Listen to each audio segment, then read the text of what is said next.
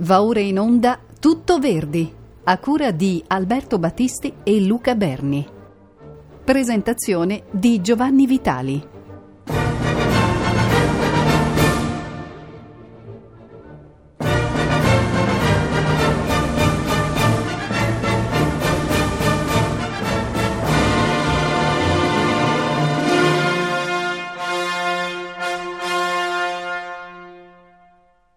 Un cordiale saluto a tutti gli amici ascoltatori da Giovanni Vitali.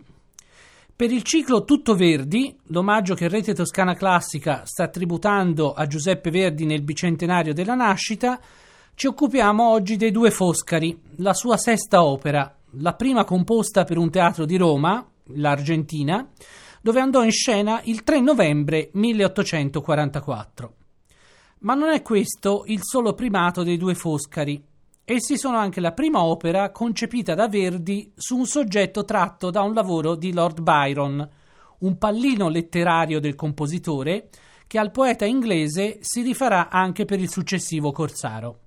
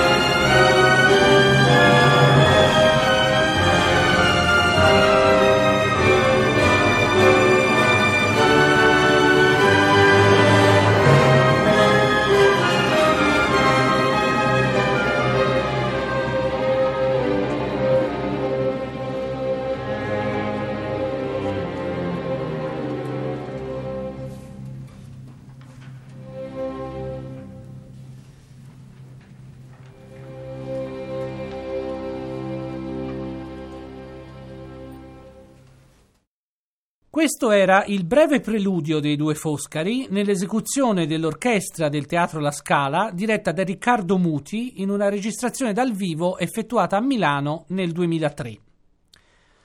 Nella biografia verdiana ci imbattiamo per la prima volta nei Due Foscari nel momento in cui il musicista stava scegliendo l'argomento di una nuova opera da rappresentare alla Fenice.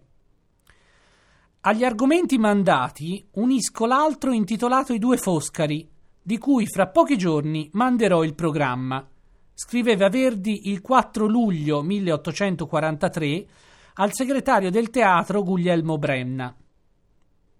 Questo è un fatto veneziano e potrebbe interessare moltissimo a Venezia. D'altronde è pieno di passione e musicabilissimo. La nuova opera per la Fenice sarà poi Ernani, da Victor Hugo, soggetto di Cappa e Spada, ritenuto più opportuno in luogo di una vicenda storica che vedeva protagoniste famiglie, i Foscari, i Loredan e i Barbarigo, i cui discendenti sedevano ancora nei palchi del maggiore teatro veneziano. Caso mai la polizia non permettesse, bisogna pensare in tempo al rimedio, e io ti propongo il Due Foscari. L'argomento che mi piace è che vi è già il programma a Venezia, da me mandato alla presidenza, dalla quale ti prego di ritirarlo.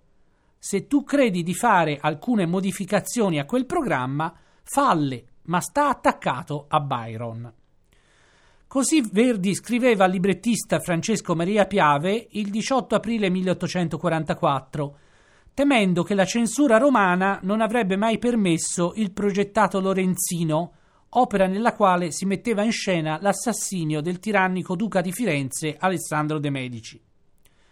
Cosa che puntualmente avvenne. Verdi e Piave si dedicarono quindi ai due Foscari per onorare il contratto stipulato con Antonio Lanari, neoimpresario del Teatro Argentina, figlio del più celebre Alessandro.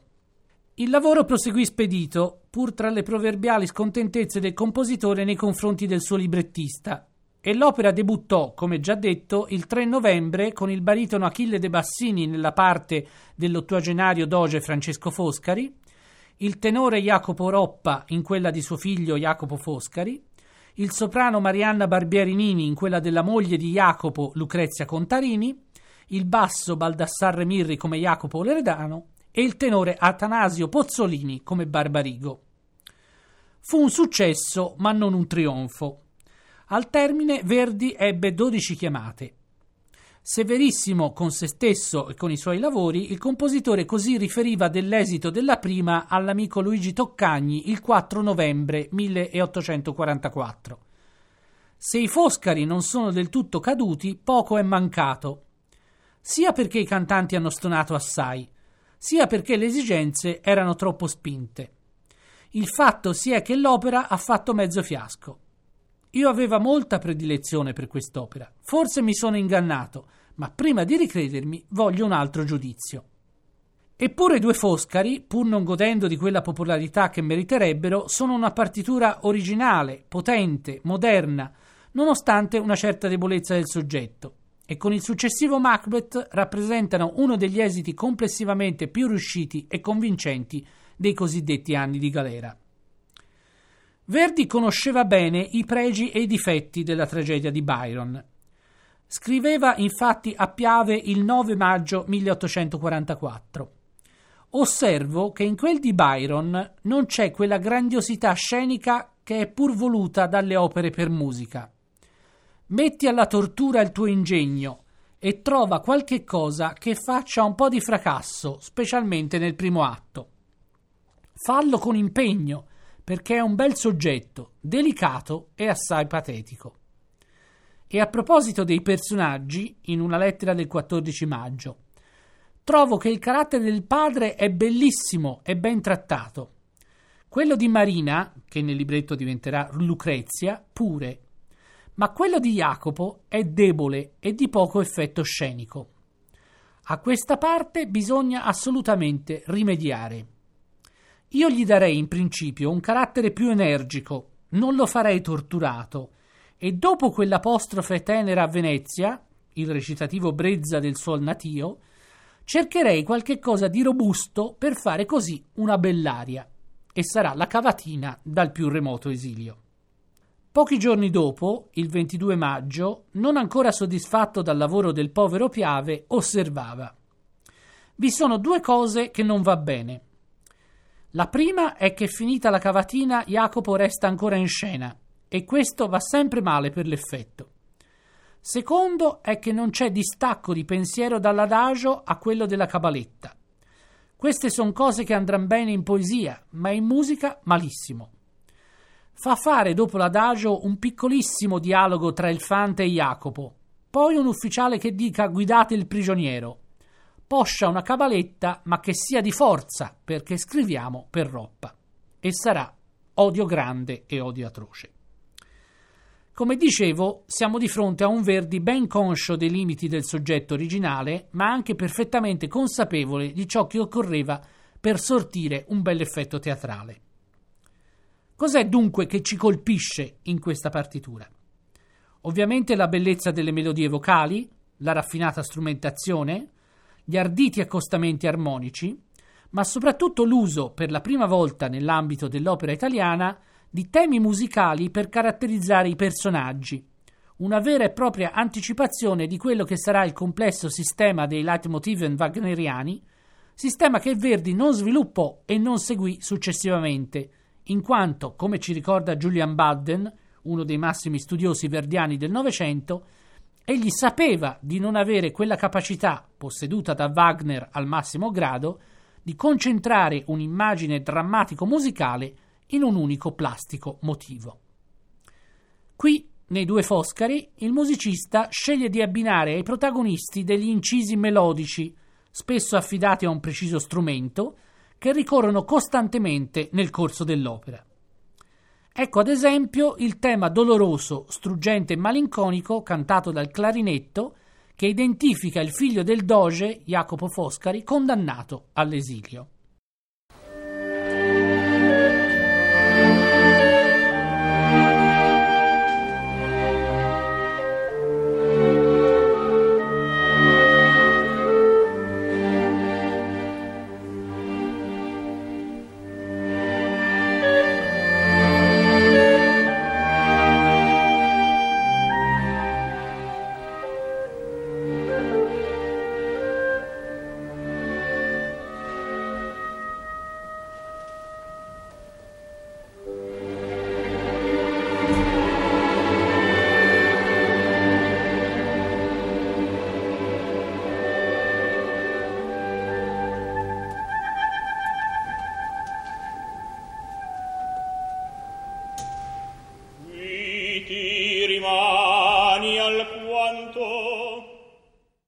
Ascoltiamo adesso il tema del doge Francesco Foscari, di una nobile stanchezza, intonato dai violoncelli a cui fa da controcanto un disegno ritmico delle viole.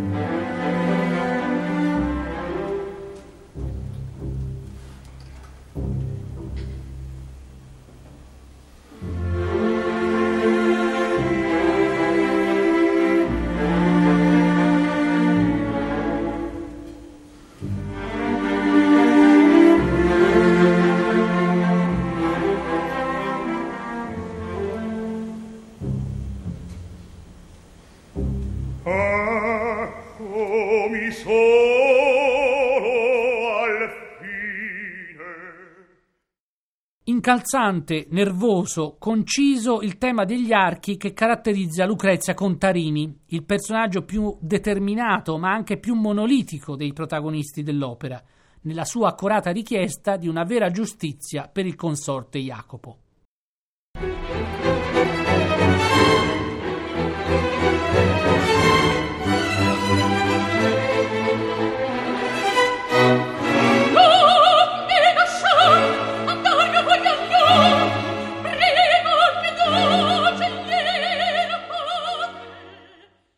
Anche il potere, crudele, spietato, cieco, rappresentato dal Consiglio dei Dieci, che condannerà all'esilio Jacopo Foscari, sospettato ingiustamente dell'omicidio del padre e dello zio di Jacopo l'Eredano e detronizzerà il vecchio doge, ha un suo tema in apparenza sereno, ma reso cupo e minaccioso dal rullo dei timpani.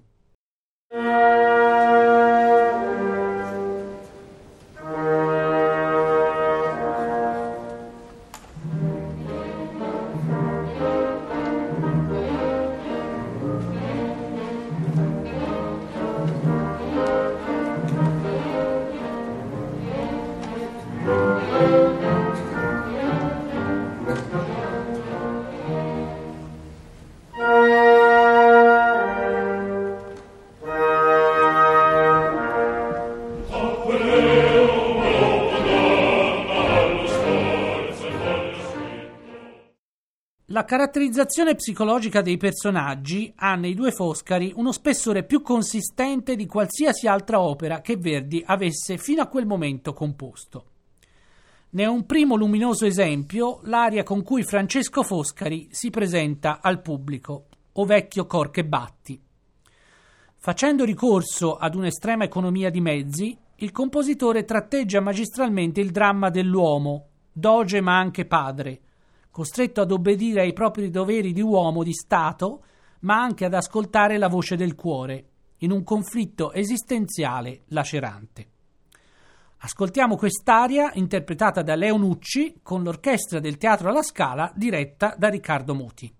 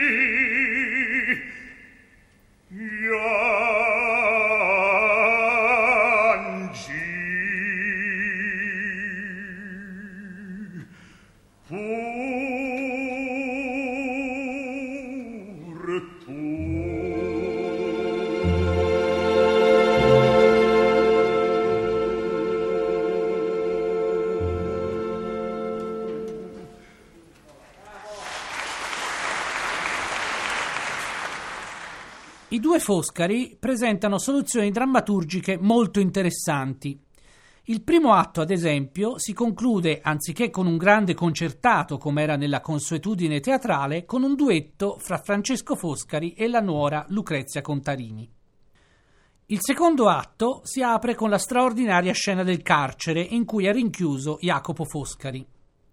Modernissimo il preludio, un assolo di viola e violoncello, che dipingono la desolazione e l'oscurità del luogo. Il momento seguente, che vede protagonista il figlio del doge, racchiude già in nuce tutta la potenza della parola scenica che Verdi svilupperà in Macbeth, in Stiffelio e quindi in maniera compiuta e definitiva nella trilogia popolare Rigoletto, Trovatore e Traviata. L'evocazione della notte perpetua che regna nella prigione, l'apparizione dello spettro del decapitato conte di Carmagnola e la disperata implorazione di perdono all'eroe di Jacopo si susseguono senza soluzione di continuità, in un sostanziale rispetto della forma strofica, ma all'insegna di un linguaggio totalmente nuovo per l'epoca. Ascoltiamo questa scena dalla voce di uno dei più grandi tenori verdiani del Novecento, Carlo Bergonzi, accompagnato dalla New Philharmonia Orchestra diretta da Nello Santi.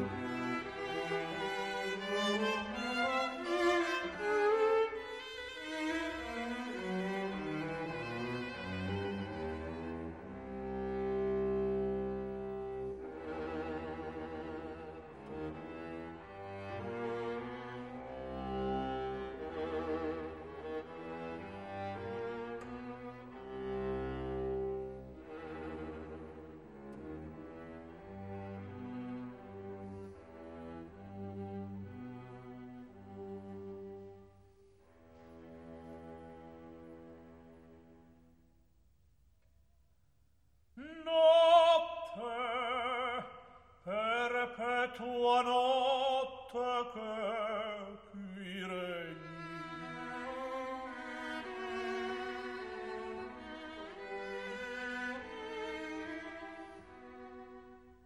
Siccome agli occhi il giorno potessi al vencerare al pensier mio, il fine disperato che m'aspetta. Torni potessi alla costor benedetta.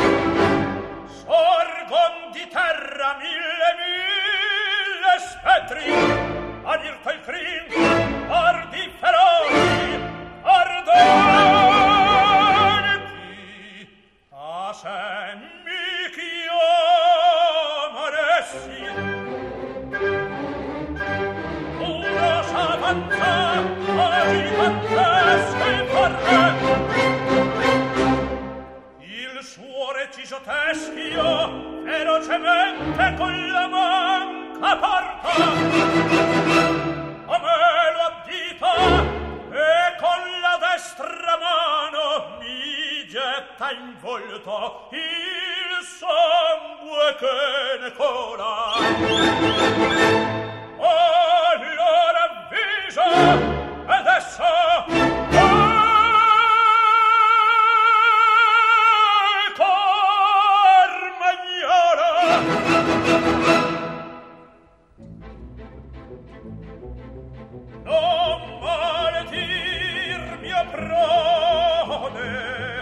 se son del doge figlio, de dieci fu il consiglio, e a morte, a morte ti danno.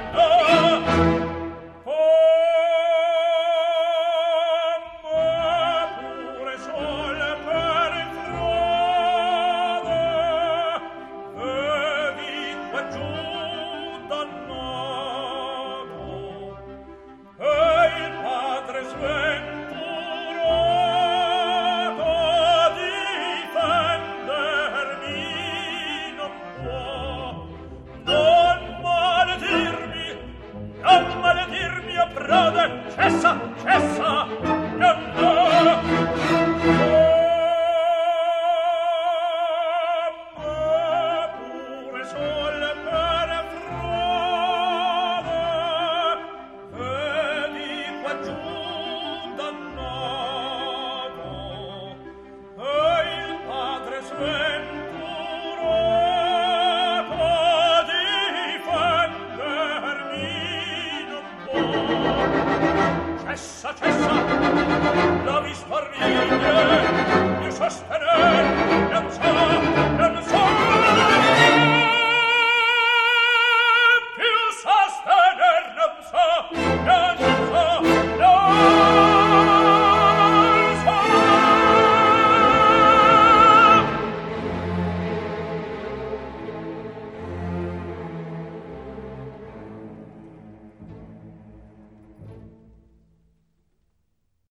Adesso una rarità, un brano per i Due Foscari che però non figura nella partitura originale dell'opera. Si tratta della cabaletta Sì lo sento, il Dio mi chiama, che Verdi compose nel milleottocentoquarantasei per la prima parigina al Théâtre des Italiennes, in cui la parte di Jacopo Foscari venne sostenuta dal mitico tenore Matteo De Candia, in arte Mario. La sua eccezionale vocalità di stampo belcantista differiva sensibilmente da quella di forza del primo interprete Jacopo Roppa. Per questo Verdi, che ricordiamo scriveva anche sulle caratteristiche specifiche dei cantanti che aveva a disposizione, ritenne opportuno sostituire la cabaletta del primo atto, Odio solo e odio atroce, con questo elegante allegro moderato, in cui la voce del tenore si impenna due volte in falsettone fino a uno stratosferico mi bemolle sopracuto. Questa pagina è stata ritrovata da Julian Budden nella Biblioteca Nazionale di Parigi. In questa registrazione la interpreta Luciano Pavarotti con l'orchestra del Teatro La Scala diretta da Claudio Abbado.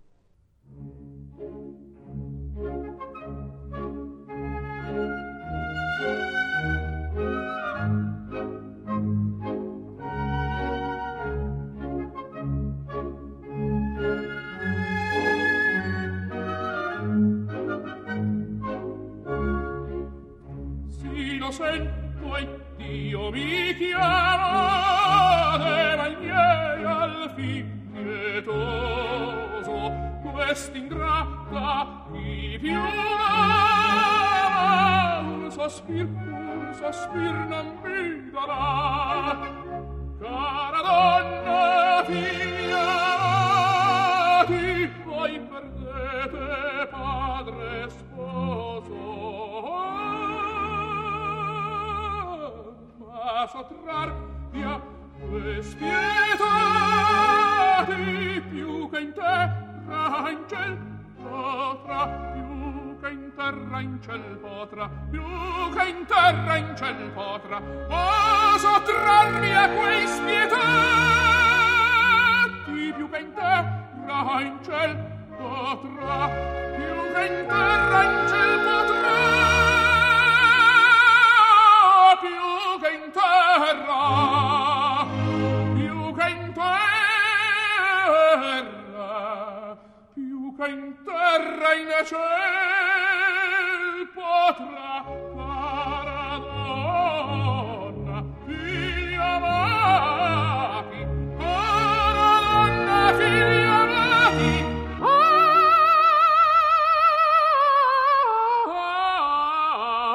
più che in terra.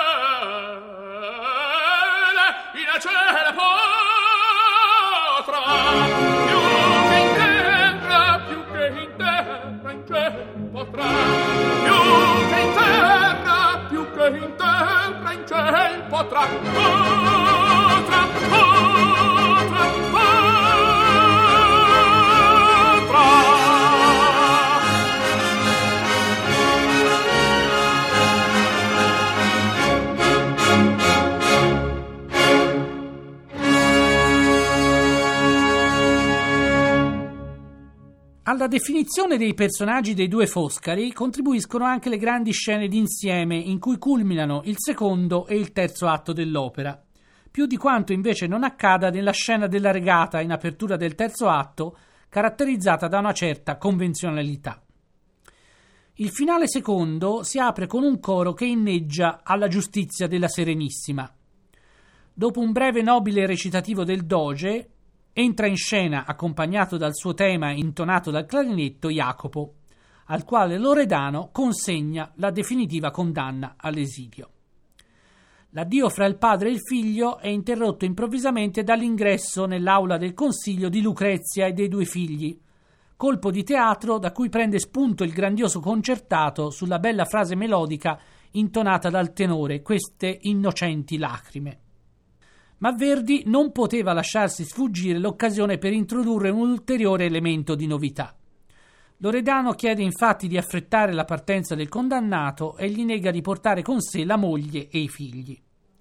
A questo punto Jacopo prorompe in un'ultima esclamazione di dolore, rivolgendosi al doge: «Ai figli tu dell'esule sii padre, guida almeno, tu li proteggi, vedi al sepolcro in seno in lacrimata polvere, tra poco scenderò». Quasi a voler dare maggiore risalto alla sua solitudine, scrive Julian Budden, tutto il coro, le voci e l'orchestra coprono la sua ultima nota con una riesposizione fortissima e più mosso dell'ultima idea melodica del finale. In tal modo, per la prima volta, Verdi evita la stretta di un finale centrale e con essa ogni possibile rischio di anticlimax. Ascoltiamo il finale secondo dei Due Foscari con le voci di Leonucci, Francisco Casanova, Dimitra Theodossiou, Giorgio Giuseppini, Antonello Ceron e Tiziana Tramonti, con l'orchestra e il coro del Teatro La Scala diretti da Riccardo Muti.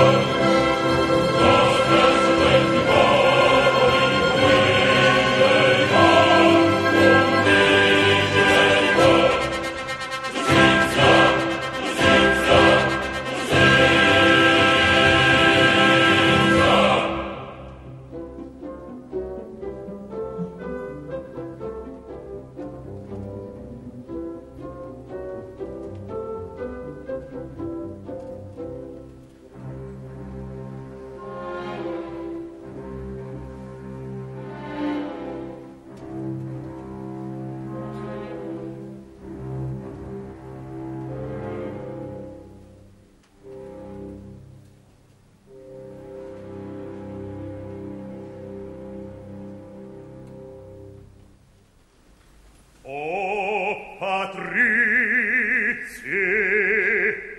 il voleste, eccomi a voi, ignoro se il chiamarmi ora in consiglio sia per tormento al padre oppure al figlio, ma ma il voler vostre legge, giustizia e dritti suoi, ma dopo rispettarne anche il rigore. Sarò dote nel polpo e padre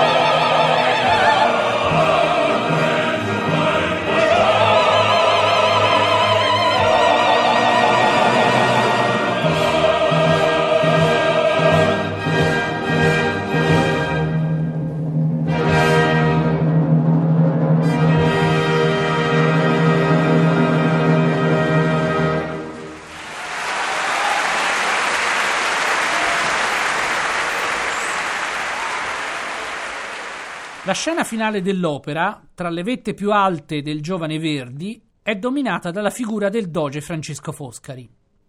Suoi sono gli scultori recitativi rivolti ai membri del Consiglio. Sua la sdegnata riflessione «Questa dunque è l'iniqua mercede», forse eccessivamente veemente per un ottogenario, ma tant'è, l'effetto teatrale è straordinario. Suo l'assolo conclusivo d'un odio infernale, accompagnato dal lugubre rintocco della campana di San Marco. Sue le ultime parole: a morte quel suono, mio figlio, prima che tutti i presenti commentino sgomenti la morte del doge, d'angoscia spirò, e prima che l'implacabile Loredano si proclami soddisfatto della vendetta, pagato ora sono. Abramo Basevi, primo commentatore delle opere di Verdi, non troppo tenero nel giudizio dei due Foscari, ai quali rimproverava una certa monotonia, riconobbe però la grandiosità di ispirazione di questo finale. È il più bel pezzo dell'opera, scrive. Bisogna aggiungere che vi si unisce la più bella e più compassionevole scena del dramma. Il dolore e il rimorso del doge, che perdette il figlio senza aver adoperato la sua influenza e il suo potere per salvarlo. L'ira sua nel vedersi tolta la dignità che egli sperava mantenere per tutta la vita, l'umiliazione che prova allorquando gli si chiedono le vesti ducali. Sono tutte importantissime circostanze che commuovono gli uditori a pietà per la sorte di quell'infelice vecchio. Il Verdi, continua Basevi, seppe profittare di questa solenne situazione e scrisse uno di quei pezzi nei quali il sommo ingegno si rivela in tutta la sua potenza. Ascoltiamo il finale dei due Foscari, interpretato da Leonucci, Dimitra Theodossiou, Giorgio Giuseppini e Antonello Ceron, accompagnati dall'orchestra e dal coro del Teatro La Scala, diretti da Riccardo Muti. Subito dopo, l'ascolto integrale dell'opera con le voci di Piero Cappuccilli, José Carreras e Katia Ricciarelli, diretti dall'Amberto Gardelli. Un cordiale saluto da Giovanni Vitali. Signor, chiedon parlarti i dieci, i dieci, che bramano da me, entrino tosto, a volontano bella,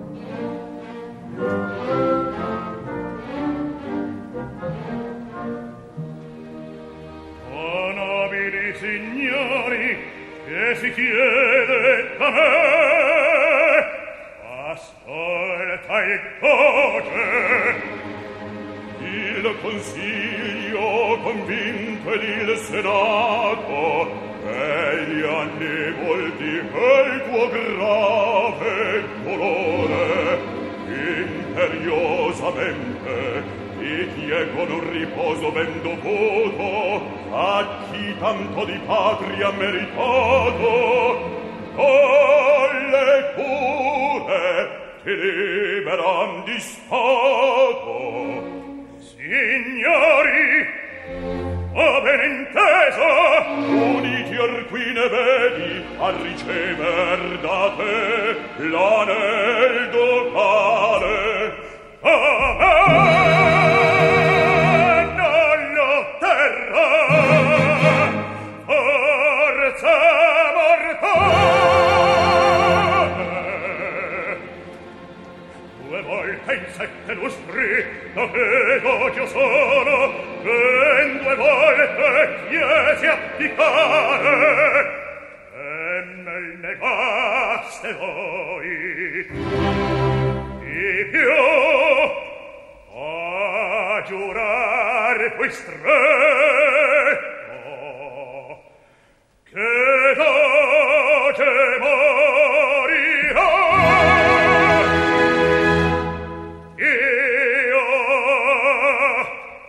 Oh,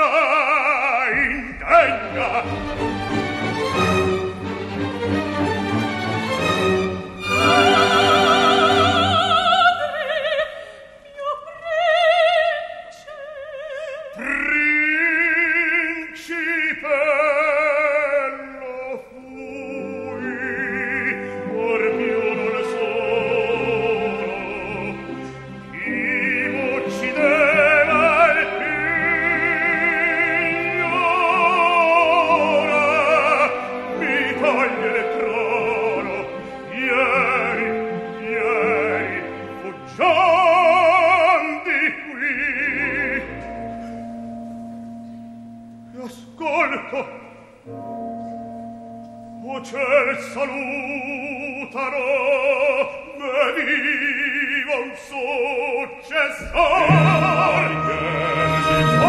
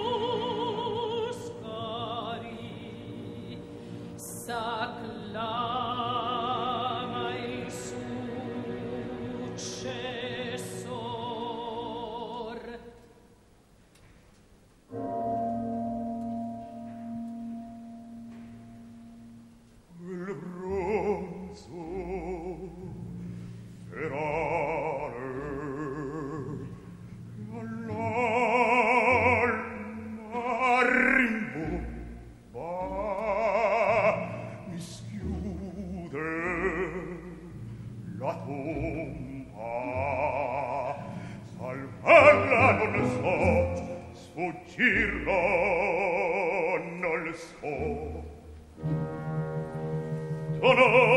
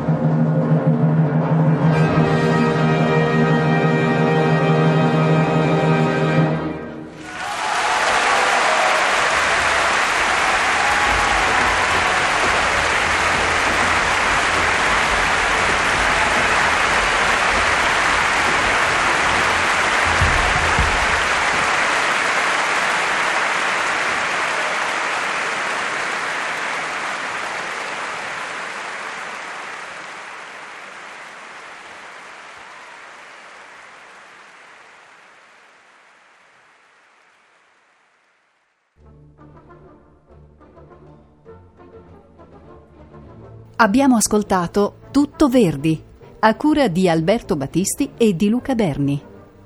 Presentazione di Giovanni Vitali.